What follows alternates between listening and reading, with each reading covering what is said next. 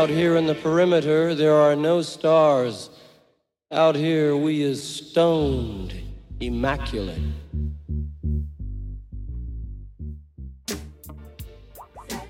Hello and welcome. This is the C86 show. I'm David Eastaugh. As you know, we love a special guest. This week it's going to be the turn of the band and the native hipsters because I recently spoke to William Wilding very recently to find out more about life, love, poetry, and all that other groovy stuff. Anyway, this is the interview. So after several minutes of casual chat that you have in the world that is showbiz, mostly talking about COVID probably, we got down to that very exciting subject that was the early formative years. And I think William has written a list. Anyway, this is it. William, tell us about your formative years and those important records and bands. Over to you. Yeah, well, I was a bit of a late developer in terms of um, interesting music. I guess my first single was probably uh, Tommy Steele, Little White Bull, when I was, uh, you know, I don't know, seven or something. What a song that was, Little White Bull. Um, no, crap. But uh, anyway, Little White Bull. Um, actually, I've made a list of all my formative um, stuff here. Shall I give you? Uh, it's not extensive.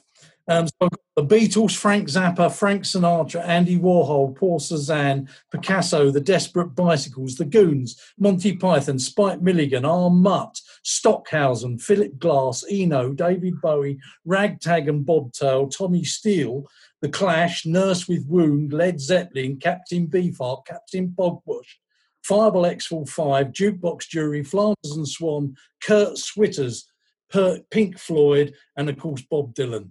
Um, but there's a lot more to put in there. Yes. And uh, I'm. I was just typing that list and thinking to myself because I have prepared, David. I haven't just come on. I've, I've prepared. We're not going to um, wing this, then, are we? we, this is we can... well, we are going to wing it because obviously you just prepare it and then it all goes out the window. But uh, I was about influences and I was thinking Kurt Schwitters. Um, do you know that name? Do you know Kurt Schwitters? No. Right, so Kurt Schwitters, German artist, um, responsible for um, collaging stuff together. Um, for instance, he built a room. He was in England for a while. Uh, this is, I don't, I don't know, 50s or 60s or something um, and he built a room where he just collaged all sorts of stuff together in the room. Um, and it made me think that um, throughout my musical life, that's one of the biggest influences is collaging um, or placing things next to each other which shouldn't be there. And it's when you put something totally unrelated to something else and you put it next to it and it suddenly starts to work. Yes. and you a bit of a buzz in the head. And uh, for the last few years i suppose that's what i've been doing musically. But of course you're asking to go right back to the start. So you've got tommy steele and you've got russ conway and then you've got segueing into frank sinatra because my dad was a big Frank Sinatra fan, so um, he slapped that on and listened to it at full volume. There was a lot of music in the house. Yes. So your parents were quite, I wouldn't say bohemian, were they slightly bohemian? No, not bohemian at all. My dad would drag me down to the barber's to get my hair cut if it started to get over my ears. Right. Yes, I don't know Frank and, Sinatra because um, because I suppose my parents during that period were quite into country and the kind of country like Boxcar Willie and Tammy Wynette and those kind of yeah. quite even to this day, you know, um, Jim Reeves, I just remember, not the kind of like, oh yeah, that would have been hip and groovy, thanks, but they, it was kind of Boxcar Willie. I just remember being slightly traumatized with country music for decades after that, really. yeah, Jim Reeves. You know, there was a few good Jim Reeves songs actually. I quite like Jim Reeves when when my dad relented and put something on apart from Frank Sinatra. But they, it felt quite easy. I wouldn't say I was kind of rebelling at the age of 10 because I wouldn't know what rebellion is, but it was kind of like top of the pops and seeing the kind of the explosion of the 70s glam thing did feel a little bit more exciting. So I, I sort of, my ears kind of made it feel a little bit more interesting. But, but coming back to your interest in list, because obviously you've got Andy Warhol there. What about people like Richard Hamilton uh, or or some of the I don't know the other sort of Jackson Pollock. Did those artists sort of come into your consciousness, or the Beat generation like Jack Kerouac? Yeah, all of them come in. I you know I would have added those in if I'd thought of them while I was typing. Let's let's face it, I would have tried to get them all in. Um, right. Beat generation poets. Um, I guess they would have influenced uh, my writing, probably more so the the Liverpool poets. Um, Roger. Roger McGough and people like that would have influenced me more, maybe, and or perhaps uh, Dylan Thomas even. Um, Milk Wood was a massive thing for me when at school they played it. You know, they brought out that huge big three or four uh, blokes in um, caretaker uniforms would push this huge thing into the room and it um, and they'd put on a an album of uh, Under Milk Wood or something and we'd sit there listening to him um, whoever who was it it was what's his name? The actor reading it out. Um, so that would have been a big influence. Yeah so what about those kind of performance events? Um, yeah those kind of things that used to happen in sort of exciting places in london you know that part of the there was a guy called barry miles and Hoppy Hopkins, and they did all these kind of happenings. And there was an artist in this area called Bruce Lacey, who got very. Oh, well, I know Bruce Lacey, yeah. Yes, and they started putting these performance art pieces on, and obviously Bruce used to live just down the road from here, so he was quite a big kind of a big i wouldn't say big cheese big cheese but in the 70s there was a lot of fair, fairs and festivals that started to spring up in east anglia and uh, bruce was often there slightly well quite naked with paint on and a few feathers doing right. some sort of fertility ritual kind of goddess thing which was uh, we loved it mm. when, when, we were quite young so it was quite different well, you know yeah those i can't ever remember seeing him naked but uh, i'd seen films of him doing stuff and when I went to art college, I went. Uh, I was at art college from about seven. well, I did, I did a pre-diploma thing earlier than that, but from about seventy-six to seventy-nine in London. Uh, yes. so a lot of those performance uh, happening things had already happened like 10 15 years earlier but it was still coming through and we were still being influenced by it. So I did mixed media at, at college. Um, and and the sort of things I did would be um, those sort of happening type things. I can remember one where we we barricaded all the lecturers behind um, this wall of plastic, and then people came in with buckets of paint and threw them all over the plastic and smeared it all around with our hands while people rode around on tricycles playing trumpets and you know just a cacophony of absolute ass- assaulting them and uh, only to find afterwards that they'd all opened a window and nipped out the back doing it to an empty room for the last half hour. Yeah lots of sort of performance like that Yes, and that's that's obviously so. Was as as when did you start sort of feeling a sort of a musical moment, sort of coming in, sort of feeling that you were you would like to one day be in an experimental pop band? Well, I guess it started happening uh, just before then. I went to Foundation Art College in um, Braintree in Essex, um, and met uh, with a couple of other guys. We'd go round to all the folk clubs um, for singers' nights and stuff like that. You know, not booked, just turn up, do a couple of songs, and get back on his motorbike and zoom off into the night. Um, and so I was writing sort of nonsense songs, probably inspired by Eno, I would imagine. You know, Eno was had already left Roxy Music, and he was bringing out his first here Come the Warm Jets and, and those other sort of things, full of those songs, uh, those quirky songs he was writing before he got onto elevator music. Um, and so we'd we'd write these sort of songs um, that were just noise and um, scat and you, just words thrown rehearsed but thrown in rhythm and we'd go into folk clubs and we'd do that. We'd put our fingers in our ear and um, we'd sing i don't know um, bridle paths composed of glue confused the penguins as we flew. Sort of that sort of nonsense. And um, blokes with pints of beer in their hand would sit and sort of look at us and think, "Thank God it's singers' night, and there'll be something on in a minute." yeah, they're so, quite they're quite precious kind of events, though, aren't they? I have been to quite a few folk clubs where you really you have to yeah you have to be very you can't start chatting. You can't, you know. They were they were great, and when I left there and came to London, there wasn't anything like them in London there were pubs and I guess there were gigs going on. Of course, there were gigs going on, but there were no things where people could just get up and do two or three minutes uh, of any kind, whether whether it was traditional songs or the sort of thing we preferred, which was crazy stuff.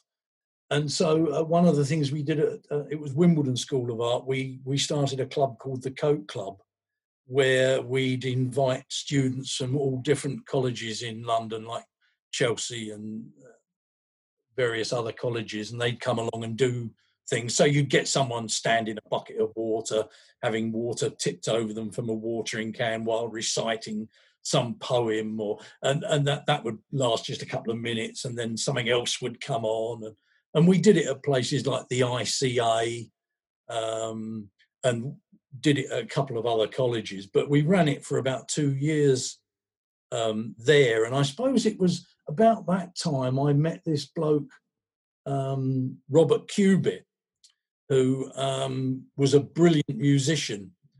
And um, we sort of joined together to become the Wildings.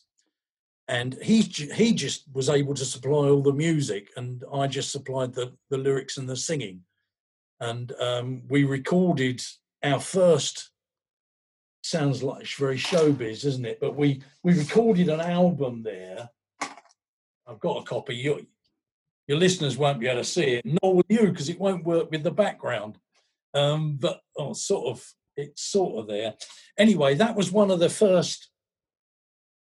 I don't know whether it was the first, but it was a crowdfunding um, album. So we recorded it in the mixed media uh, room at Wimbledon School of Art on on a couple of um, two track reel to reel Revox tape recorders. Um, and then we went round the college and got all the students. We did our timing perfectly. We waited until their um, their grant checks yes, came in. the grant they had, check. They had real grants in those days that they didn't have to pay them back. um, and uh, we went round and we got ten pounds from every student at the well, who would give it to us.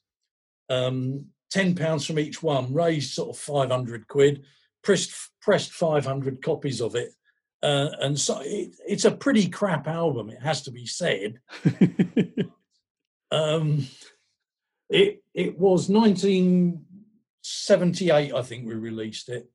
Um, and then we sold the copies and bizarre places i think 100 copies went to canada for no other reason than someone was willing to pay for them and ship them out there. They're probably all still in bargain boxes in or in junk shops in Canada.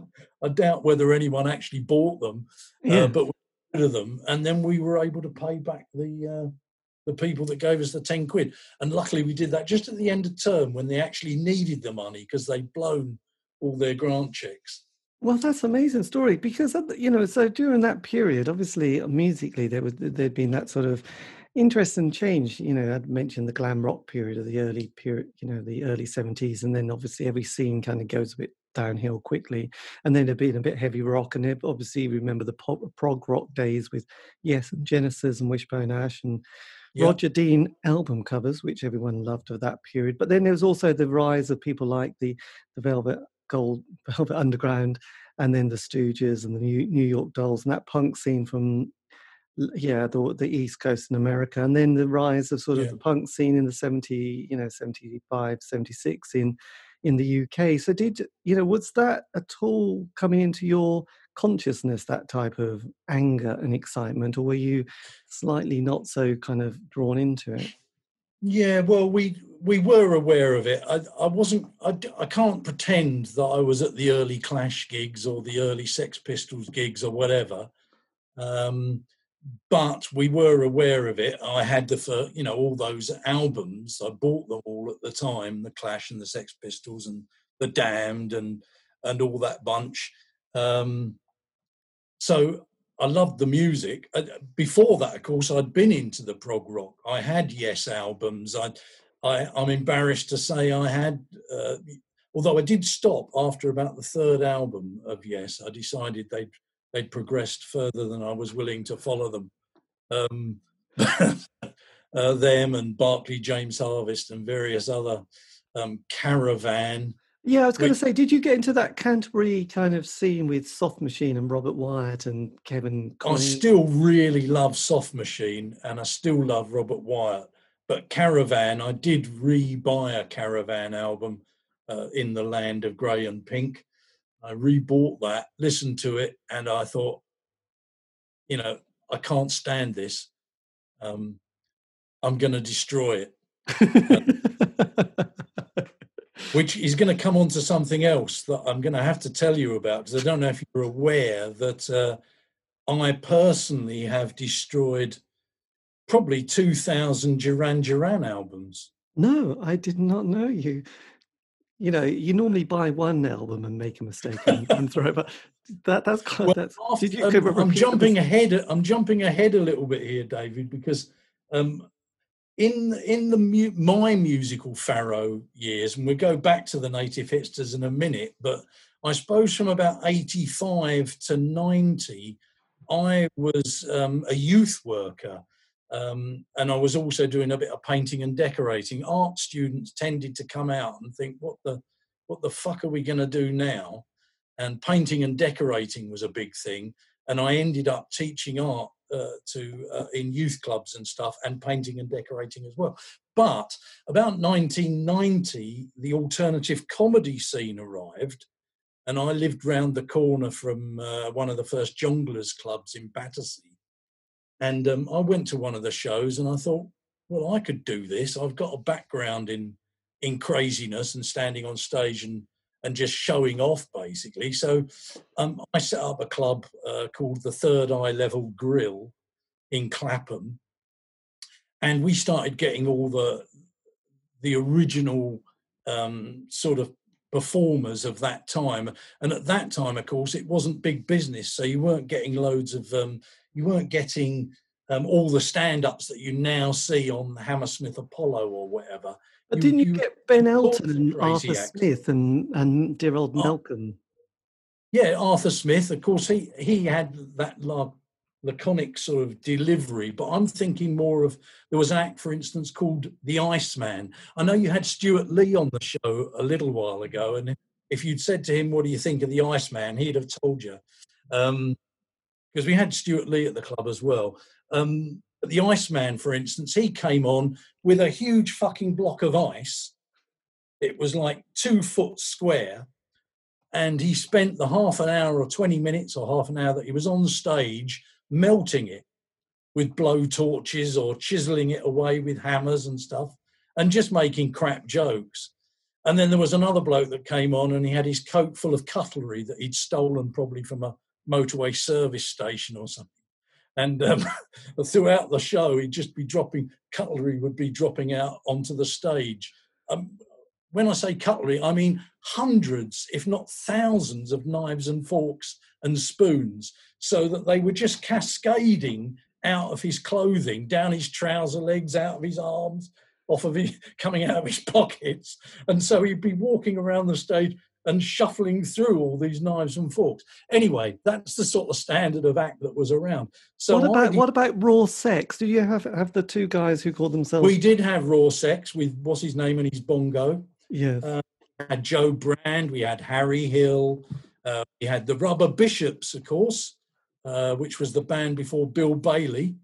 Uh, so the, the other rubber bishop said, sod this, I'm not making any money. I'm going back to be a school teacher and Bill Bailey carried on, and uh, no one ever heard of him since. No. But uh, um, I thought I could do something. So I, what I did is I created a show called Record Graveyard. Um, so it ties back into music. And so I had a record player on stage, and I'd have about 15 records uh, ranging through Duran Duran, the Monkees, um, all sorts of crap. And uh, we'd play a little bit of each one, and then the audience voted whether I should nail it to a lump of wood uh, or whether it should be as saved and sent to record graveyard. And it was like a cathartic experience for people. You know, you'd have half the room going, "Save that record! It means so much to me." And uh, other, nail that to that lump of wood for God's sake, nail it. Um, and at that time, and you'll remember this, David, records were sacrosanct. You picked them up, you slid them out with their inner sleeve in, we touched them by their edges. Um, you placed them carefully on the record player, wiped the dust off, lowered, lowered quite very gently the record needle onto it, and played it. Um, so for me to come on and just r- grab a record out and rip the cover off of it and smash the record on the sides of the record player, or, or set fire to it and scratch the needle all over it and go absolutely berserk and then nail it to a lump of wood to various calls of, you know, get rid of that fucker or um, save it or whatever. Um, so I did that show for about 20 years, um, uh, you know, at Glastonbury and loads of clubs all well traveled around Europe doing it. So I, I sort of got out of making music and into destroying music. So when I say um, my proud boast that I destroyed over 2,000 Duran Duran LPs, I, I actually did. That's not a lie. I'd I, every weekend I'd go round car boot sales. I'd drive into um, Kent or somewhere from where I lived in in South London, and um, and buy like two or three hundred albums for 50p each. And then during that week, I'd do say five gigs um, and smash my way through those albums. And it was, it soon became apparent that something like Duran Duran was a real Marmite band. You know, half the people in the room loved it, absolutely loved it, and half the people thought they were the fucking devil incarnate. Um, so when you got them to vote on it, people would be standing on their chairs, shaking their fists and screaming. Or, you know, I'd have people run up to the front and grab the record and try and wrestle it off me to save it. Um, we'd have we'd have people I'd put on, say, the Eagles, and someone at the front would just go, Well, if you're going to smash the Eagles, I'm leaving. and would stride out of the room, um, absolutely pissed off that their favourite band was being destroyed. Yes, well, that's quite. So amazing. I did a lot of that. Yes, absolutely. Um, and what was that club then, called again? Uh, the club that I ran was called the Third Eye Level Grill. Um, but obviously, I, I, didn't just do it there. I did it once. I'd been running that club for about six months, and I'd sort of worked my act up from zero. I started getting people saying, "Could you come and do that at my club?" and doing it all over the place. Um, so yeah, Yes. So going back to that that kind of bef- the, the pre well, as the band was, you know, you'd work pre bit, which is the native hipster area, really. Which yeah, because you'd had those bands like the Fabulous Poodles and the and Deaf School from Liverpool, and so there was a lot there was a lot of arty bands around yeah. at that time doing quite quirky things. But obviously, it wasn't really, you know, when it had like the Ramones, the Clash, Sex Pistols, you know, the, the, the fabulous poodles did look a little bit like more of a cabaret act, and you know I've done an yeah. interview with two of the members, and you could tell that they were thinking we should have been a lot bigger, shouldn't we? But we just weren't, you know. So, yeah. so were you aware of those bands and groups? Well, aware of all of them. Um, we had uh, the Lemon Kittens living just round the corner from us. Um, Was that Danielle Dax? Yeah, Danielle Dax. Um, uh, I think, um, well, we, we lived in Battersea. I lived on Battersea Rise, and um, uh, the the song that I guess the reason I'm on this show is the song "There Goes Concorde Again." Yes, was written. I wrote it looking out of the window over Battersea Rise. Um, and watching women walking up and down the street. There's a hill, and people did walk up and down. Women were walking up and down wearing uh, with red pullovers, pulling shopping trolleys. They were doing it all day. Um, and I was at the time I met the singer Nanette, and we were living together. She she went to Wimbledon School of Art as well. She she was a um, a painter, an abstract painter, um, and we were living in this flat um, and writing this stuff and and recording it on reel to reel tape recorders. Yes. So how was your relate? So the Lemon Kittens, they they they were part of a band. God, I didn't realize you're going to mention them. But the Shock-Headed Peters, there was a band, uh, a whole load of. Well, again, I remember that name, but I just can't. I can't remember all of them. Uh, I do have a slight problem with my memory these days, um, probably due to uh, various habits I had in the past which I don't have now, but uh, various habits have meant that a lot of stuff has slipped my mind. But I do remember the Lemon Kittens. They actually phoned us up and said, "Do you want to meet up and have a cup of tea?" And we we met up and had a cup of tea and um, looked out the window at the Battersea Rise and stuff like that. Yes. So there was a guy called Karl Blake, wasn't there? And, yeah. Uh, very various other people who became various other bands. There was, yeah, so Danielle Dax was the one, and then Shock-Headed Peters and various other people who were part of. There was definitely a crew, wasn't there, of people.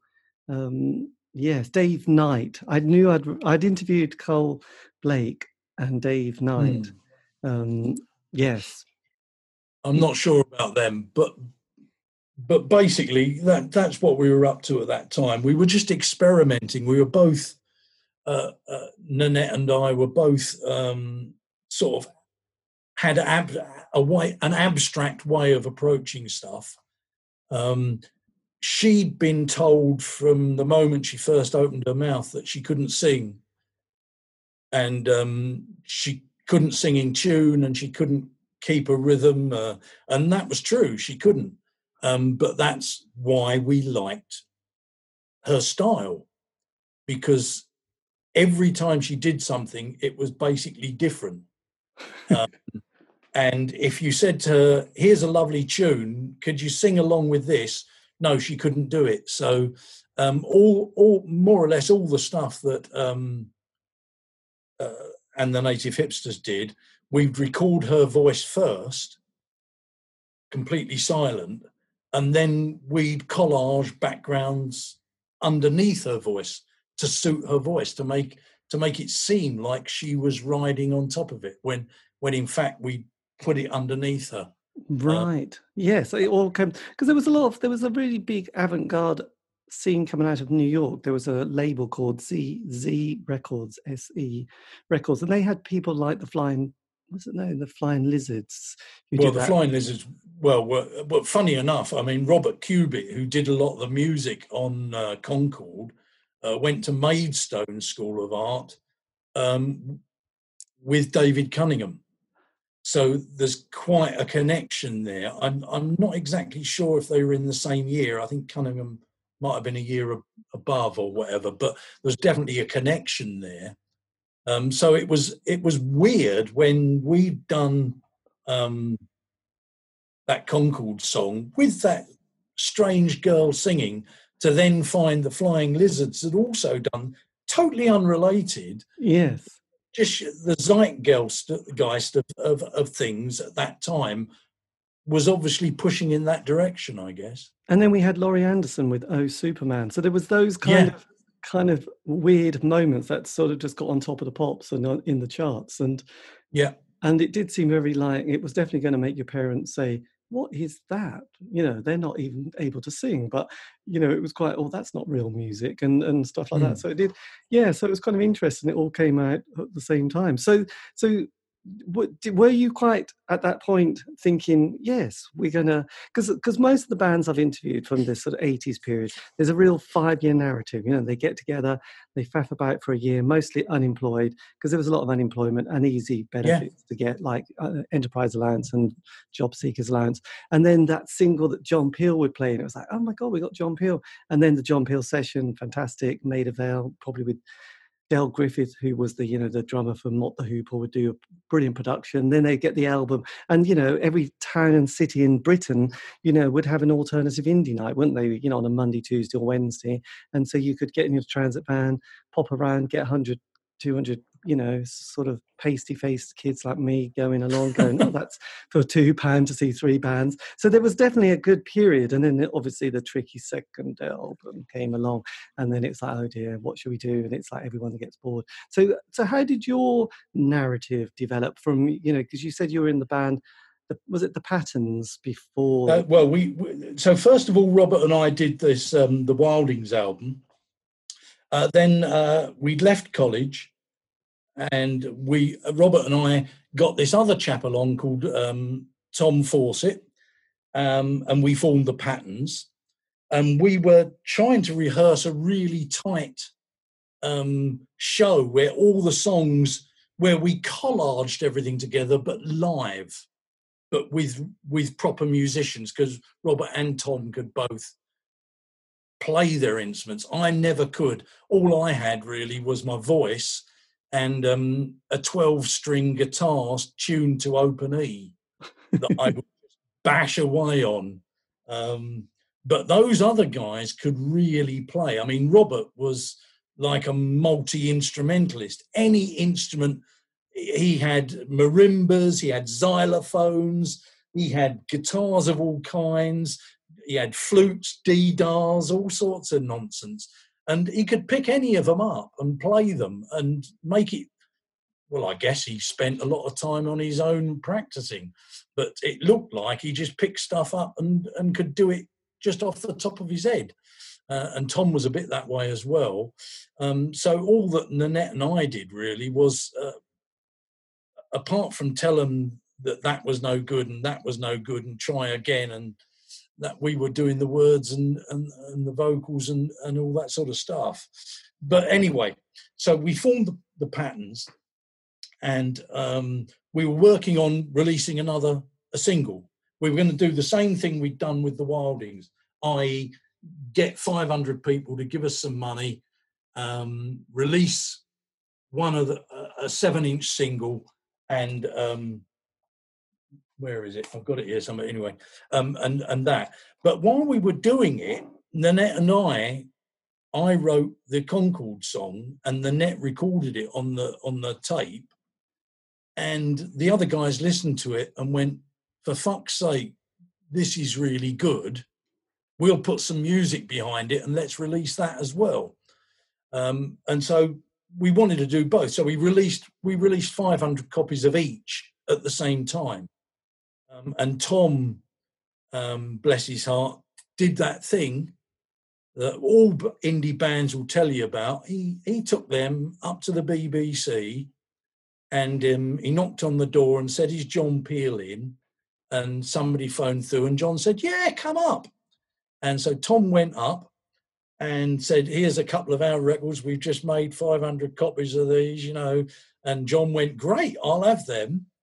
And um, he paid Tom for them. He said, How much are they? Tom said, No, no, you, you have them and play them. He said, No, I insist. And he gave Tom the money for those two singles. Um, he never played the patterns. to be honest, again, the patterns was pretty shit. I mean, there are some good points in it, but it just didn't have the appeal uh, that the Concorde album uh, uh, track did. John played that, and of course, you know, as soon as he played it, his mailbox started getting people saying, "Could you play that again?" And it's it's not as though it's not it wasn't a massive thing like I know some people you have they say, "Well, we sold," you know. I know we got to number one or we did this or whatever.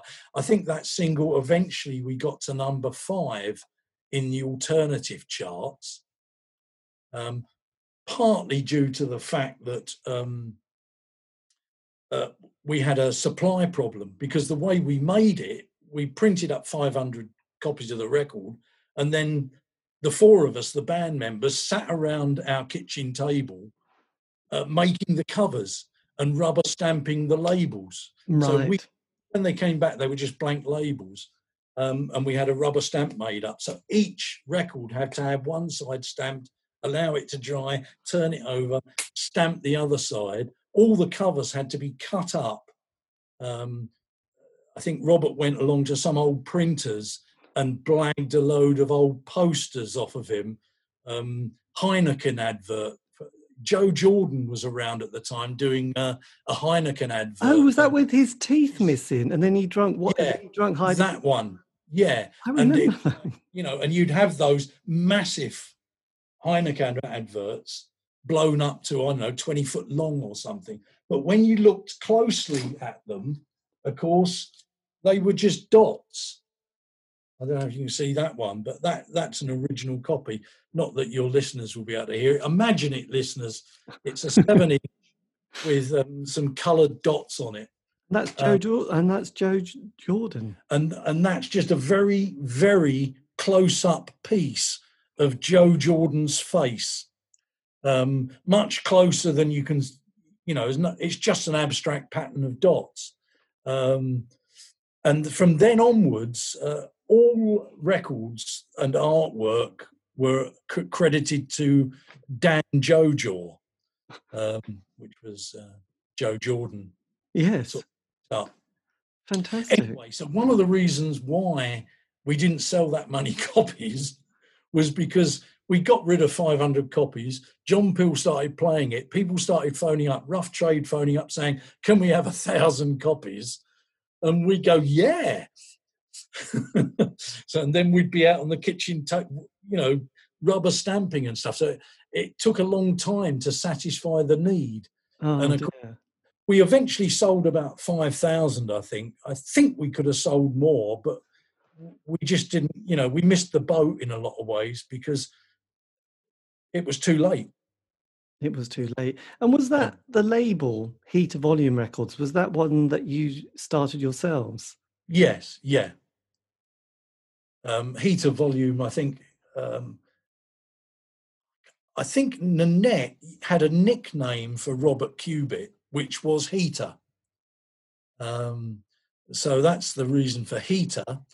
And um, I just chose volume as my half of it. So it was heat Heater volume. Yes. That Yeah. all makes absolute sense. So then It makes absolute sense. it does make sense. So then you you have that tricky kind of like now we've got to sort of release the next single, or do the next album or the first album. So how did that then sort of develop? Well, of Did you- course, then we did what all bands do. We um, imploded. Partly it was Tony Visconti's fault um, because um, Tony Visconti, um, Visconti, sorry, yeah. um, um, phoned up Robert out of the blue and said, "I'd like to remix Concorde and make it uh, make it more of a pop song." Because Concorde was like six and a half minutes long, and it was the same verse repeated three times. Um, you know, it was an art school type approach. Um, it didn't have drums on it. You know, all sorts of things. It had brilliant guitar playing, but but anyway, uh, Tony wanted to do something and make it um, more accessible, I suppose. And um, I said no. Um, Robert said yes. I said no. Um, and we had a bit of a bust up over it. And um, we did also did that thing which all uh, young people tend to do. We got, we all thought it was us, us individually, that made it successful. And the truth is, nobody individually makes anything successful. There's always a team behind everything you do, whether it's a band or, or whatever it is. even if it's the people that are just painting the backdrop for your spectacular show, everyone's combining to make whatever it is you do good and and for people to like it.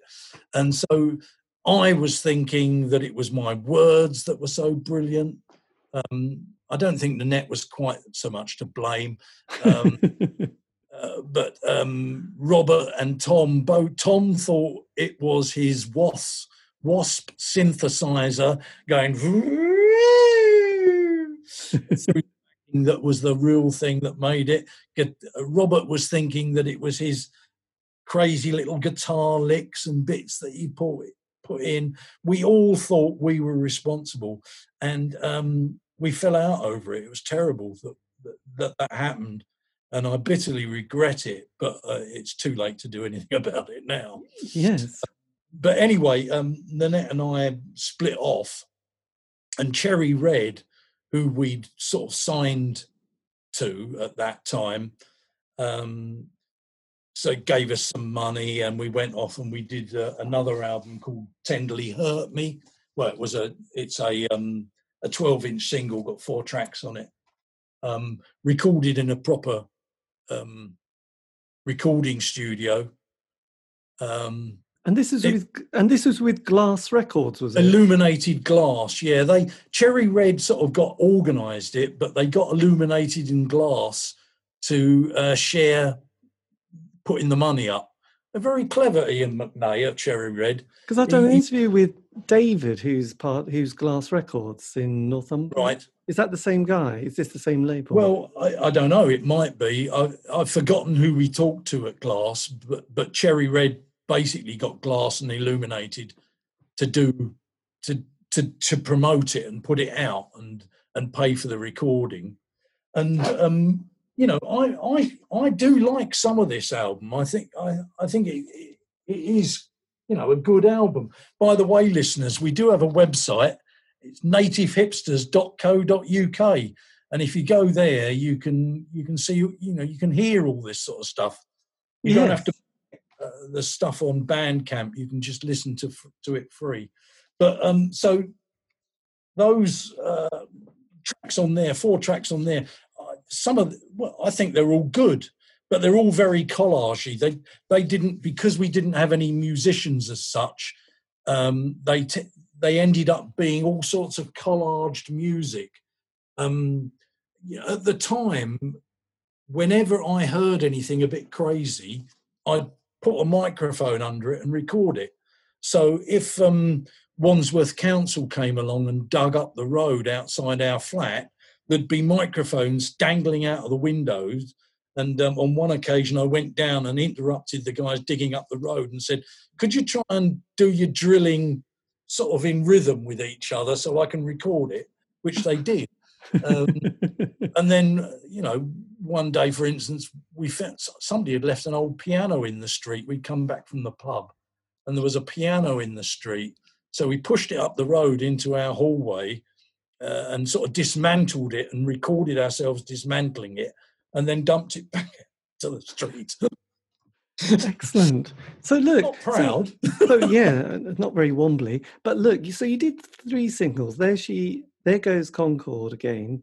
Yeah. Tenderly hurt me, and then tenderly hurt me. Then going steady then, with Larry and Emma. Gary, going steady with Larry and Emma, yeah. And with that one, Cherry Red had said, "Well, who can we get in to help um, with the music. And I already knew um, Tom Lester Square from the monochrome set. Um, he and I had actually met, um, I think, in the summer of '77. When did Elvis die? Not that we killed. No, that was about yeah, 77. 77 I think it was 77, Part the year of. Yeah, well, Tom and I worked. We had a summer job where we met. We were both doing the same summer job, um, in 1977. Um, I know that's the case because we we we happened to be in Blackpool doing doing this gig in Blackpool, and we walked into a into a news agent's, and the woman was standing behind the counter, absolutely really flooded with tears. She was trying to sell newspapers, but she was just absolutely beside herself with grief. And it was about half an hour after she'd heard Elvis had died. So I know it was that that day and that summer. Oh dear. So um, they said uh, Lester Squares would be interested in doing something. So we got Lester Square in. Um, um, Annie Whitehead, of course, brilliant trombonist, um, and a couple of other people. Chris Cornetto. I'm, I'm not sure if you'd know of him, but anyway, we got all those people together, and again went into a studio. And again, on I don't think that's a, a spectacular record, but it was an unusual record. But one of the problems with it was that when we did live gigs, Nanette and I, we didn't have a band, so we just had tape backings. And um, one of the backings was, um, do you know Kingston Town, Lord Creator? No. Song? Well, it's a it's a fantastic ska track uh, by Lord Creator, Kingston Town, and um, as they did in those days, they'd have one side with him singing, and then the other side was just a, a the track, so that MCs could toast over the top of it or whatever. So we used that track for Nanette to sing um, Larry's Coming Back over live. And it was spectacularly good. Oh. And she said, We love that track. We want you to record that track but we can't use the Lord Creator track because um, it wouldn't be allowed. And um, I just wish now that we'd said, "Fuck you, we're going to use it," and you know, play them whatever they want because it would have been spectacular. But instead, we went into a studio in Brixton with all these people and tried to recreate our own ska version. And um, it's it's uh, it didn't work. It didn't. Yes, that's the polite I way. threw too much at it. You know, again, I I was still under the impression that it was me that was doing everything. I should have. You know, we should have had a, a producer and somebody in there to give us some bloody advice as to what we should do, rather rely on uh, me and my inflamed ego at the time. Yes, absolutely. So, what was the single that came out of that? Did you say? Uh, Larry's coming back. Larry's coming back. So then, I mean, so obviously you're a singles band. You also support Bauhaus as well at times. That's right. Uh, at one stage, uh, when we were the full band with the patterns, um, we sent Bauhaus a tape. Uh, Tom did this again. He he just made up a tape of the various bits we'd been uh, working on, sent it off to Bauhaus, presumably because he thought they were good well, we all liked them, and um, they immediately got back to us and said, "Would you support us at um, Northampton Racecourse?" And um, so, yeah, we got in the back of a hired a van and we we went over there and did it. Um, and it's notable because um, obviously the Bauhaus supporters and they're a Northampton band, so they were, you know, everyone was there to see filling this pavilion sort of place on the on the racecourse were there to see Bauhaus. They weren't here. They weren't there to see this bunch of um, thumb, uh, banana fingered, not uh, with this girl who couldn't sing in tune. Uh, they weren't there to see us. So they wanted to see we Murphy's chiseled jawline, didn't they? Really? No, they wanted to see that, and they wanted to. They well, they all they could see really was black, black mist. Um, and while we were on, the black mist descended, and um, half the audience just left. And when we finished, they found they'd gone into the toilets and destroyed the toilets at Northampton Racecourse. He'd ripped all the all the cubicle, all the cubicles had been ripped down, and all the toilets had been ripped out um, in, in protest at our playing, presumably. yes, God, that must have gone down well. Yes, we didn't mind. No, it was it was all part of the show, but yeah, Bauhaus didn't mind. Bauhaus thought it was great, and we all went back uh, to to um, oh, what's his name, the bass players. David Ash, Daniel. Uh, d- uh, it's Daniel, David, and um... David. It's David. Um, he's now in New York, isn't he, doing being a DJ himself or something. Um, but um, yeah, we all went back to his house and had cups of tea and stuff before we drove home. and you know they were very happy with what we did. Reminds me actually of a gig I did as Woody.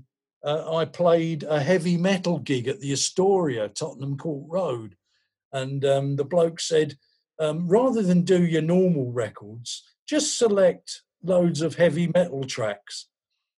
So I went on, and the first record I brought out was Twisted Sister, which I threw up in the air and hit with a hammer.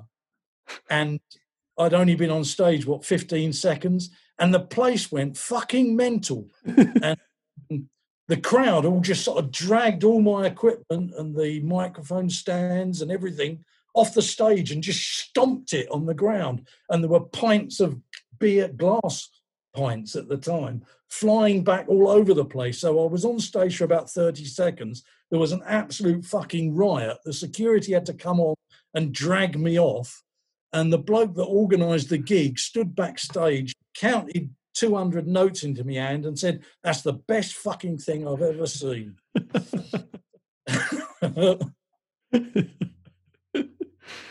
Not all my gigs were um, successful. yeah. Anyway, getting back to the native hipsters. Um, so I did about 20 years as um, Woody Bop Muddy. That was the stage name for the record Graveyard Show.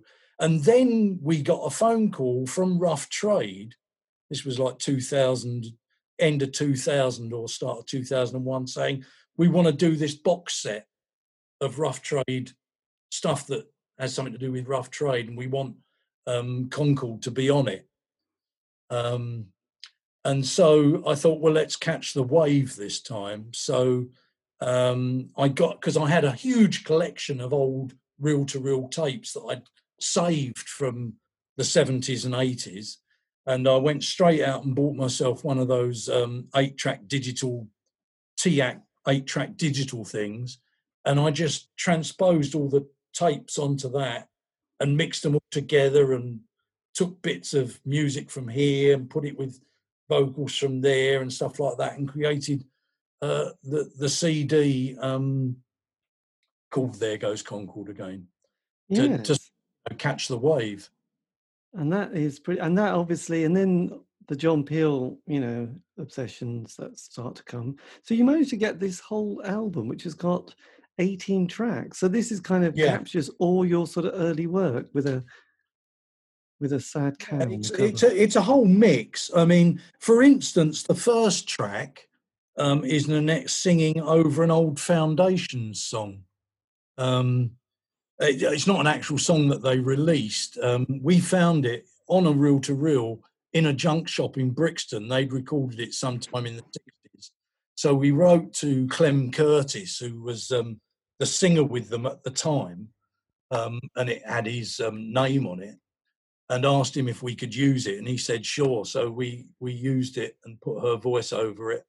But then there are all sorts of other stuff. So there's tapes, there's there's bands from the past, there's bands from what was then the present. It's all mixed together. It's a total mashup of stuff, uh, you know, from the 70s right through to 2001. Yes. And did you, I mean, was this a collabor? You and Annette were putting this together. What about Tom and uh, Robert? Were they part of this? No, no, they, they didn't really want anything to do with me after I split up the band. Robert's never spoken to me since. Uh, Tom does speak to me. Tom went off and formed his own his own band, um, Design for Living, and um, released a few albums, and um, um, I think he does. What's the the name of uh, art art rocker? There's um, um, there was a magazine called Art Rocker that he founded. I think it's it's basically a, a website now, and they still put gigs on in London, indie indie music and stuff like right. that. Right. Google Art Rocker, and you'll. I think Art. his son runs it now, actually. Right. Um, okay. Uh, but but this album, so that Native Hipsters, there goes Concorde again album. I basically did on my own. I had I had Net, Nanette's blessing, um, but we didn't record anything specifically for it at the time. We just um, I just mixed everything together that I already had. And was it and was it quite nice getting in touch with Annette again and uh, saying, Yeah, yeah. Well, and we never lost. We never really lost contact. Uh, you know, we split up as a couple, um, but we still every so often met up and uh, chatted and stuff, and or spoke on the phone or whatever. Yes, absolutely. But with that excitement, you then sort of bring a follow up album, don't you? Well, you say bring the follow up album, it was five years later. Yes. Uh, because in between I was still doing Woody gigs. So the next one was Songs to Protest About.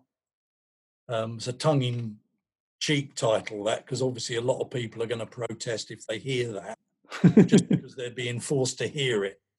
Um, um, and that used a mixture of both. It, it, it, it used up some of the other stuff that I hadn't been able to cram on the first album, mm, but uh, we also wrote quite a lot of new stuff for it and actually got Nanette to actually record new vocals for stuff.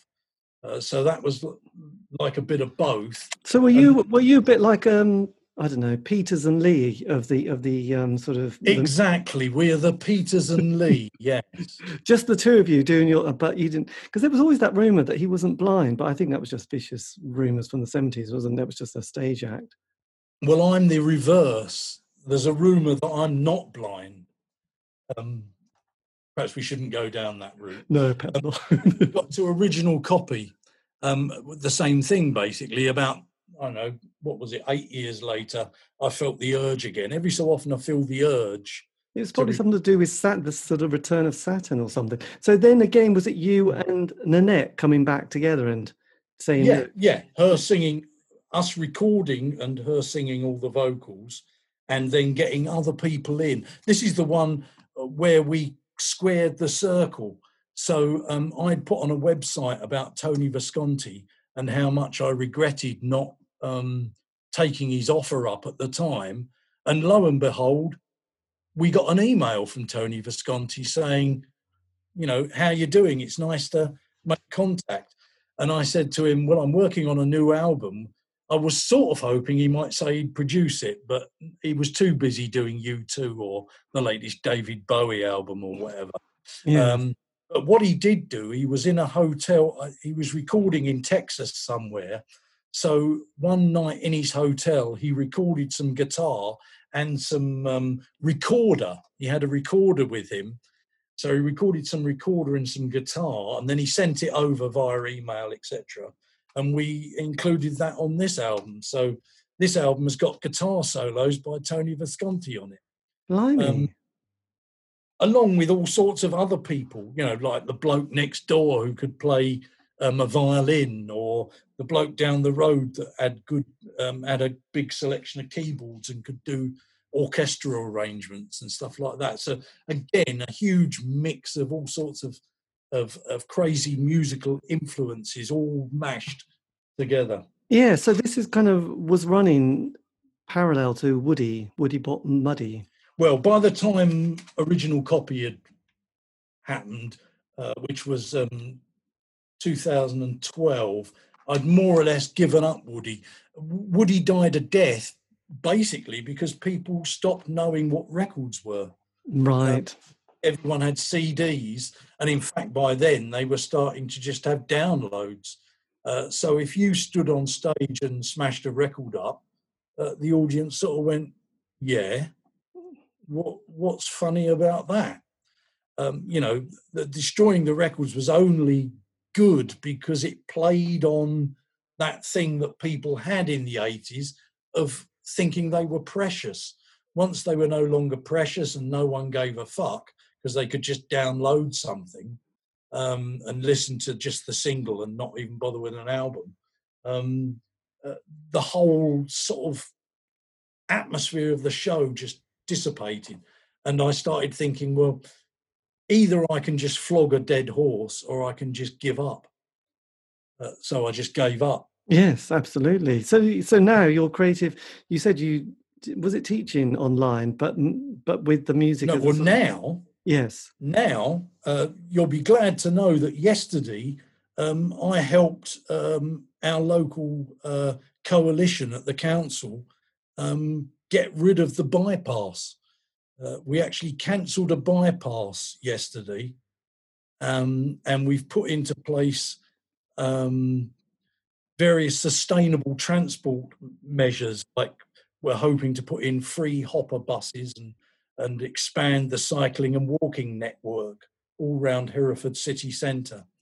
Um, and that's because um, two years ago, somebody from the Green Party phoned up and said to me, You're not doing anything, you lazy bastard. How would you like to stand against the sitting Conservative mayor um, in the in the elections this year? And I said, Well, I will do. They said, Well, he won't win.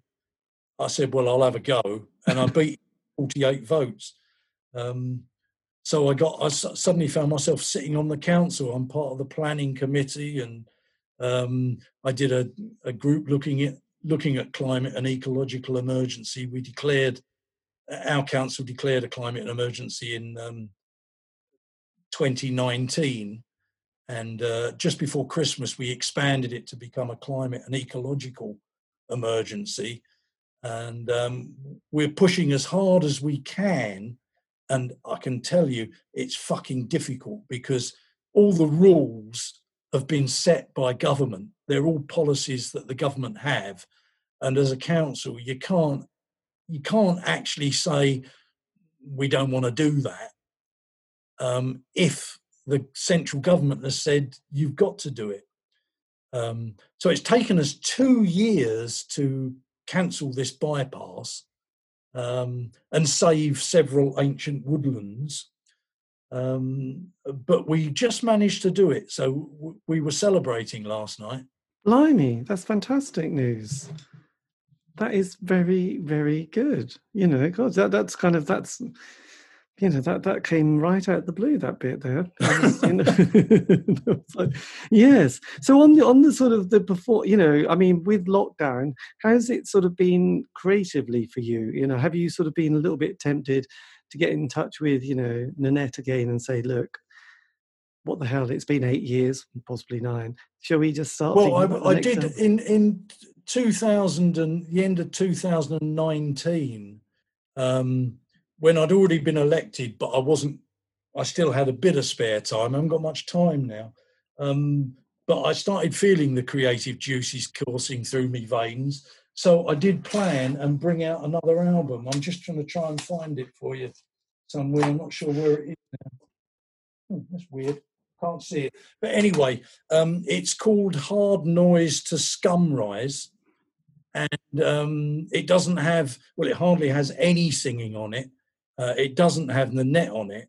Uh, we're sort of thinking about a new album with Nanette, but this one, um, basically, what I did was I I used um, YouTube and uh, went round choosing pieces of industrial noise uh, that people, geeks and people had posted. So you know, some redneck in somewhere in Alabama or somewhere has built this fucking engine that that makes a gung gung gung gung sort of noise, um, or somebody uh, somewhere else has recorded some factory noise or something, and I've taken all these sounds and mashed them together into basically a almost unlistenable album. this is good. I love it um, but it's fucking difficult to listen to. You have to play it loud, and it is. You know the band Girlschool. Yes. A lot of industrial noises, don't they? But they they arrange them um, as songs with singing, with verses, with repeated choruses and stuff. This ain't like that. This is just the raw noise, absolutely thunderously whacked into the speakers. So I advise you go to um, you know our Bandcamp page and and listen to it, David, because have um, a relaxing half hour as loud as you fucking can. so have you? So then, once you've got that out of your system, have you thought, you know, look, Nanette, we need to do the next album? Well, I, I, that's exactly what I thought, and I did uh, write an email to her saying that and I started trying to write some words, and I I started I I just read um, thus spoke Zarathustra. Is that correct pronunciation? I can't remember. Anyway, um, and there were lots of bits in there that I liked. So I've taken all the bits of that book out that I quite like and mixed them all around, thrown them up in the air and let them fall down, sort of David Bowie style. I, I was going to say it's a bit William Burroughs, isn't it? Yeah. Um, and then done a little bit of, you know, this line needs to just move up one to make it scan or whatever. Um, but we've done that. And um, so far, Nanette's recorded one of them. And I was thinking of getting a few other people. There's there's some people in Hereford that uh, that do a sort of a folk band, and the girl singer Kate um, sings very soft and sweetly. So I was thinking I might try and have her in it as well. But it hasn't got very far because mm. um, basically I was going to do it this winter, but um, I got sidetracked by the fucking climate and ecological emergency committee. Um, suddenly decide, you know, we've been meeting twice a week now for nine months, hearing evidence because you know what I was saying before. You can't just say, "Oh, it's a climate and emergency." Emergency, you have to show you've done your homework and that you've spoken to people and you and that you've got the evidence. You can't just say uh, we're going to cancel the road because uh, we think uh, induced demand for traffic means that the road isn't need, you know it's just a waste of time. You have to go and read all these reports that are put out by people all around the world and ex- explain why they think it is and then you have to sort of get a critical friend in to to say do you really believe this? And could it be that or could it be this? Because you've really got to nail these arguments down. Otherwise uh, people will say well it's just nonsense. You're talking nonsense. I mean to be honest there are there are conservative members of um, the opposition in it and i won't name any names but one bloke said to me it's all nonsense this climate Take the ozone hole, for instance, that healed itself. Right? And I had to point out to him that Margaret Thatcher actually went to the United Nations and organ, you know, in 19, I don't know, 78 or whenever it was, went to the United Nations and actually got all the United Nations countries to bring in new laws to prevent uh, the various fridge coolants and the various things, CFCs in aerosols and stuff. Uh, and that's why um, the ozone hole is no longer a problem and is healing itself because the fucking world actually did something about it. Um, so you've got you've still got people in this country in positions of power who are saying, I don't believe in it. You know, it's like the ozone hole. It, it don't exist or it healed itself, you know, governor. Yes, yes, I know that's quite draining. You think, oh my god, I'm, I'm getting a little bit carried away now, David. I wish well, I was. No, no, I know it's it's, it's easy. It's, it's easily easy to do. So so yeah, so that's good. So um, that's great that you and Nanette are still sort of um, well talking and still making music, which is fantastic. I mean, if you could say something to a say, you know, a sixteen or eighteen year old self, and you could have said, you know, some like a few words of wisdom that you thought, yeah, you've learned over these decades. I mean, what would what would you want to pass on, or what would you have passed on to yourself if you could have done? Well, um, I was listening actually to one of your other interviews where you asked the same question. oh shit! what was his name? You're just repeating yourself, David. I know. Uh, God, I've been found out. Um, I know. It was Joe Boxer, wasn't it? What's his name? Oh, Dig, Dig, Dig, Dig at Joe Boxer, and he said, "Save your money." Um, I would have said, um, and oh, get a mentor. He said, "Get a mentor," didn't he? He, he said, "Get a mentor," and I almost said that as well, didn't I? When I was talking about that that single, what one of the reasons it didn't work is because I didn't listen to any advice. I would, and, and and then I'd go back to something else I said about ego. You you know, no matter what you do, remember it's not just you that does it. It's not all down to you. I know, I know that uh, lots of people who are famous have a great drive to do stuff. but they still need other people to help them do it. There's very, apart from Picasso maybe, and a few others like that, who who just create it all themselves. Uh, people need other people around them to create their dreams. Yes. Um, so, uh, what's important is to value other people and their contributions and not think that it's all down to you to accept that other people help out and to make the most of that uh, because otherwise you just waste a, lot of resources that, that are there people i mean uh, we're going to go back to the climate emergency now because in um, herefordshire you've got thousands of people who want to help that there are green networks, there's the XR network, there's all sorts of other people. And re- up until recently, the council has basically been going, yeah, okay, but just get back in your box. You know, don't we're we're sorting it all out. You just don't get in the way. And actually, that's not the way forward because you need to engage these people and to get their energy and they've got to help you convince everybody else because it's all down to behavior change. Uh, all these people, and I'm getting them now, are saying that fucking idiot has cancelled the bypass. What a complete dummy. Um, and the reason they're saying that is because they love their cars. I, I love my car, um, but I can see that I need to change. But uh, the people that don't see they need to change are the problem that we have to and we can't just bring in a law can we? We can't say no one can go out anymore so you can't drive. I mean that would be ridiculous. We certainly couldn't say that. Um, so we've got to persuade those people to make that modal shift to um, to actually change their behavior uh, and not to feel like it's just means they're not going to have any more fun in their yes. life because you can still have fun you can still do all sorts of things you can still have work because there's going to be loads of green industries that need people.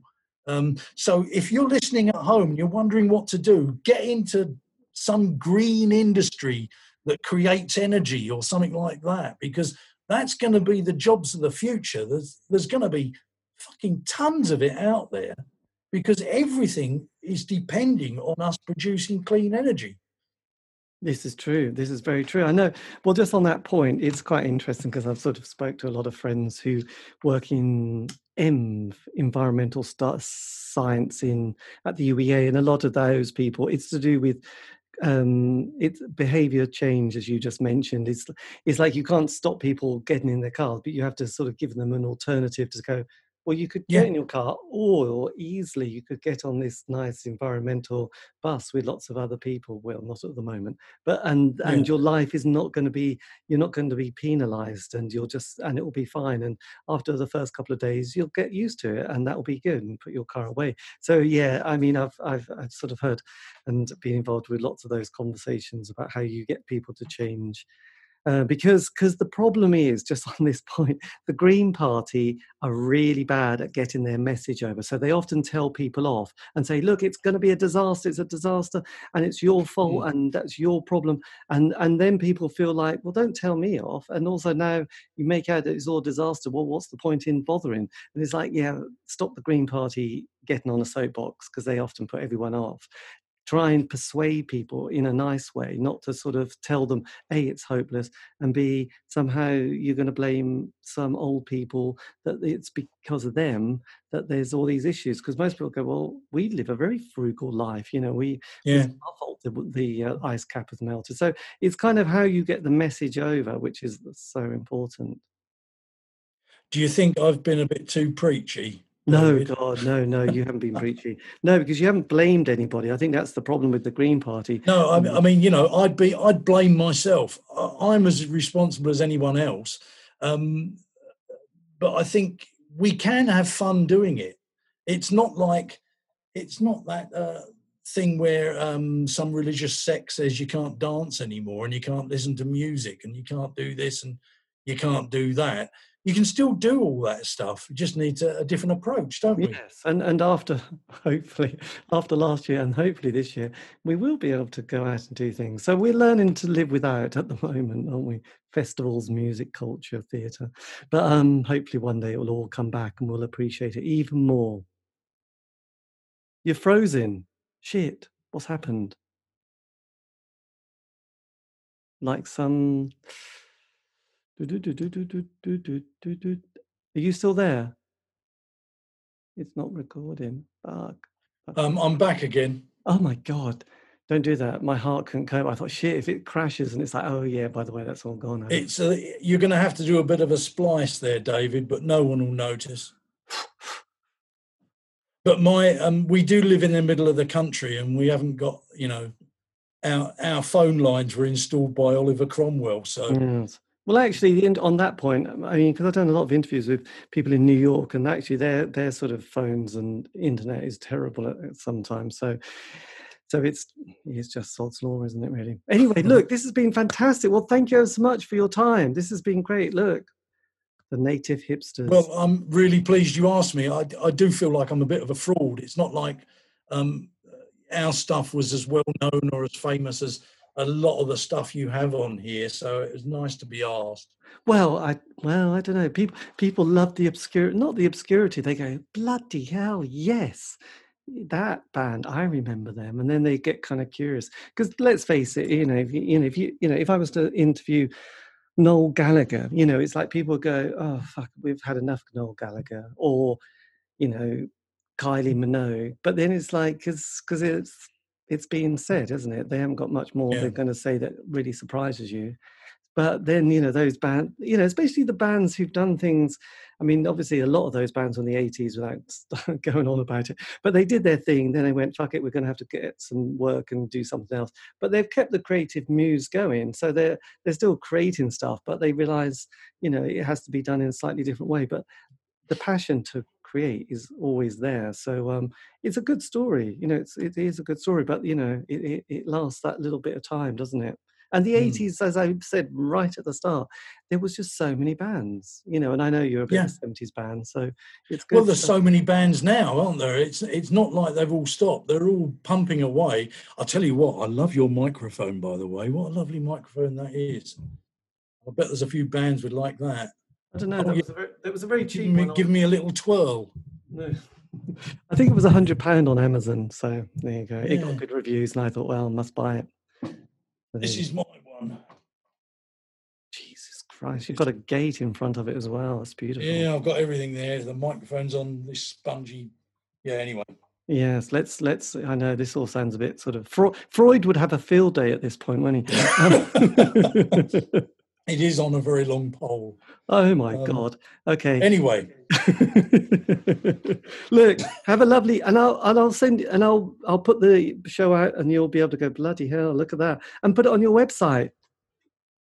Yeah, I'll, I'll definitely put a link to it. Thanks very much. And I'll probably listen to it and go, God, do I sound like that? But anyway. Sounds good. Sounds good. Look, well, I say the same as well about myself. But look, that's cool. Look, take care. Have yeah. a good year. Thank you, David. Bye. And that, Bye. oh, and that, dear listener, is the end of the interview. Well done if you're still with it. I don't blame you if you stopped. But anyway, look, that was William Wilding talking about life in music, creativity, um, stand up comedy circuit as well. And uh, that was him and the native hipsters. Anyway, that's the end of the show. If, uh, this has been David East. If you want to contact me, you can on Facebook, Twitter, Instagram. Just do C86 Show. All these have been archived. You can find those on Spotify, iTunes, and Podbean. Just do C86 Show. Anyway, thank you. Have a great week. Stay safe.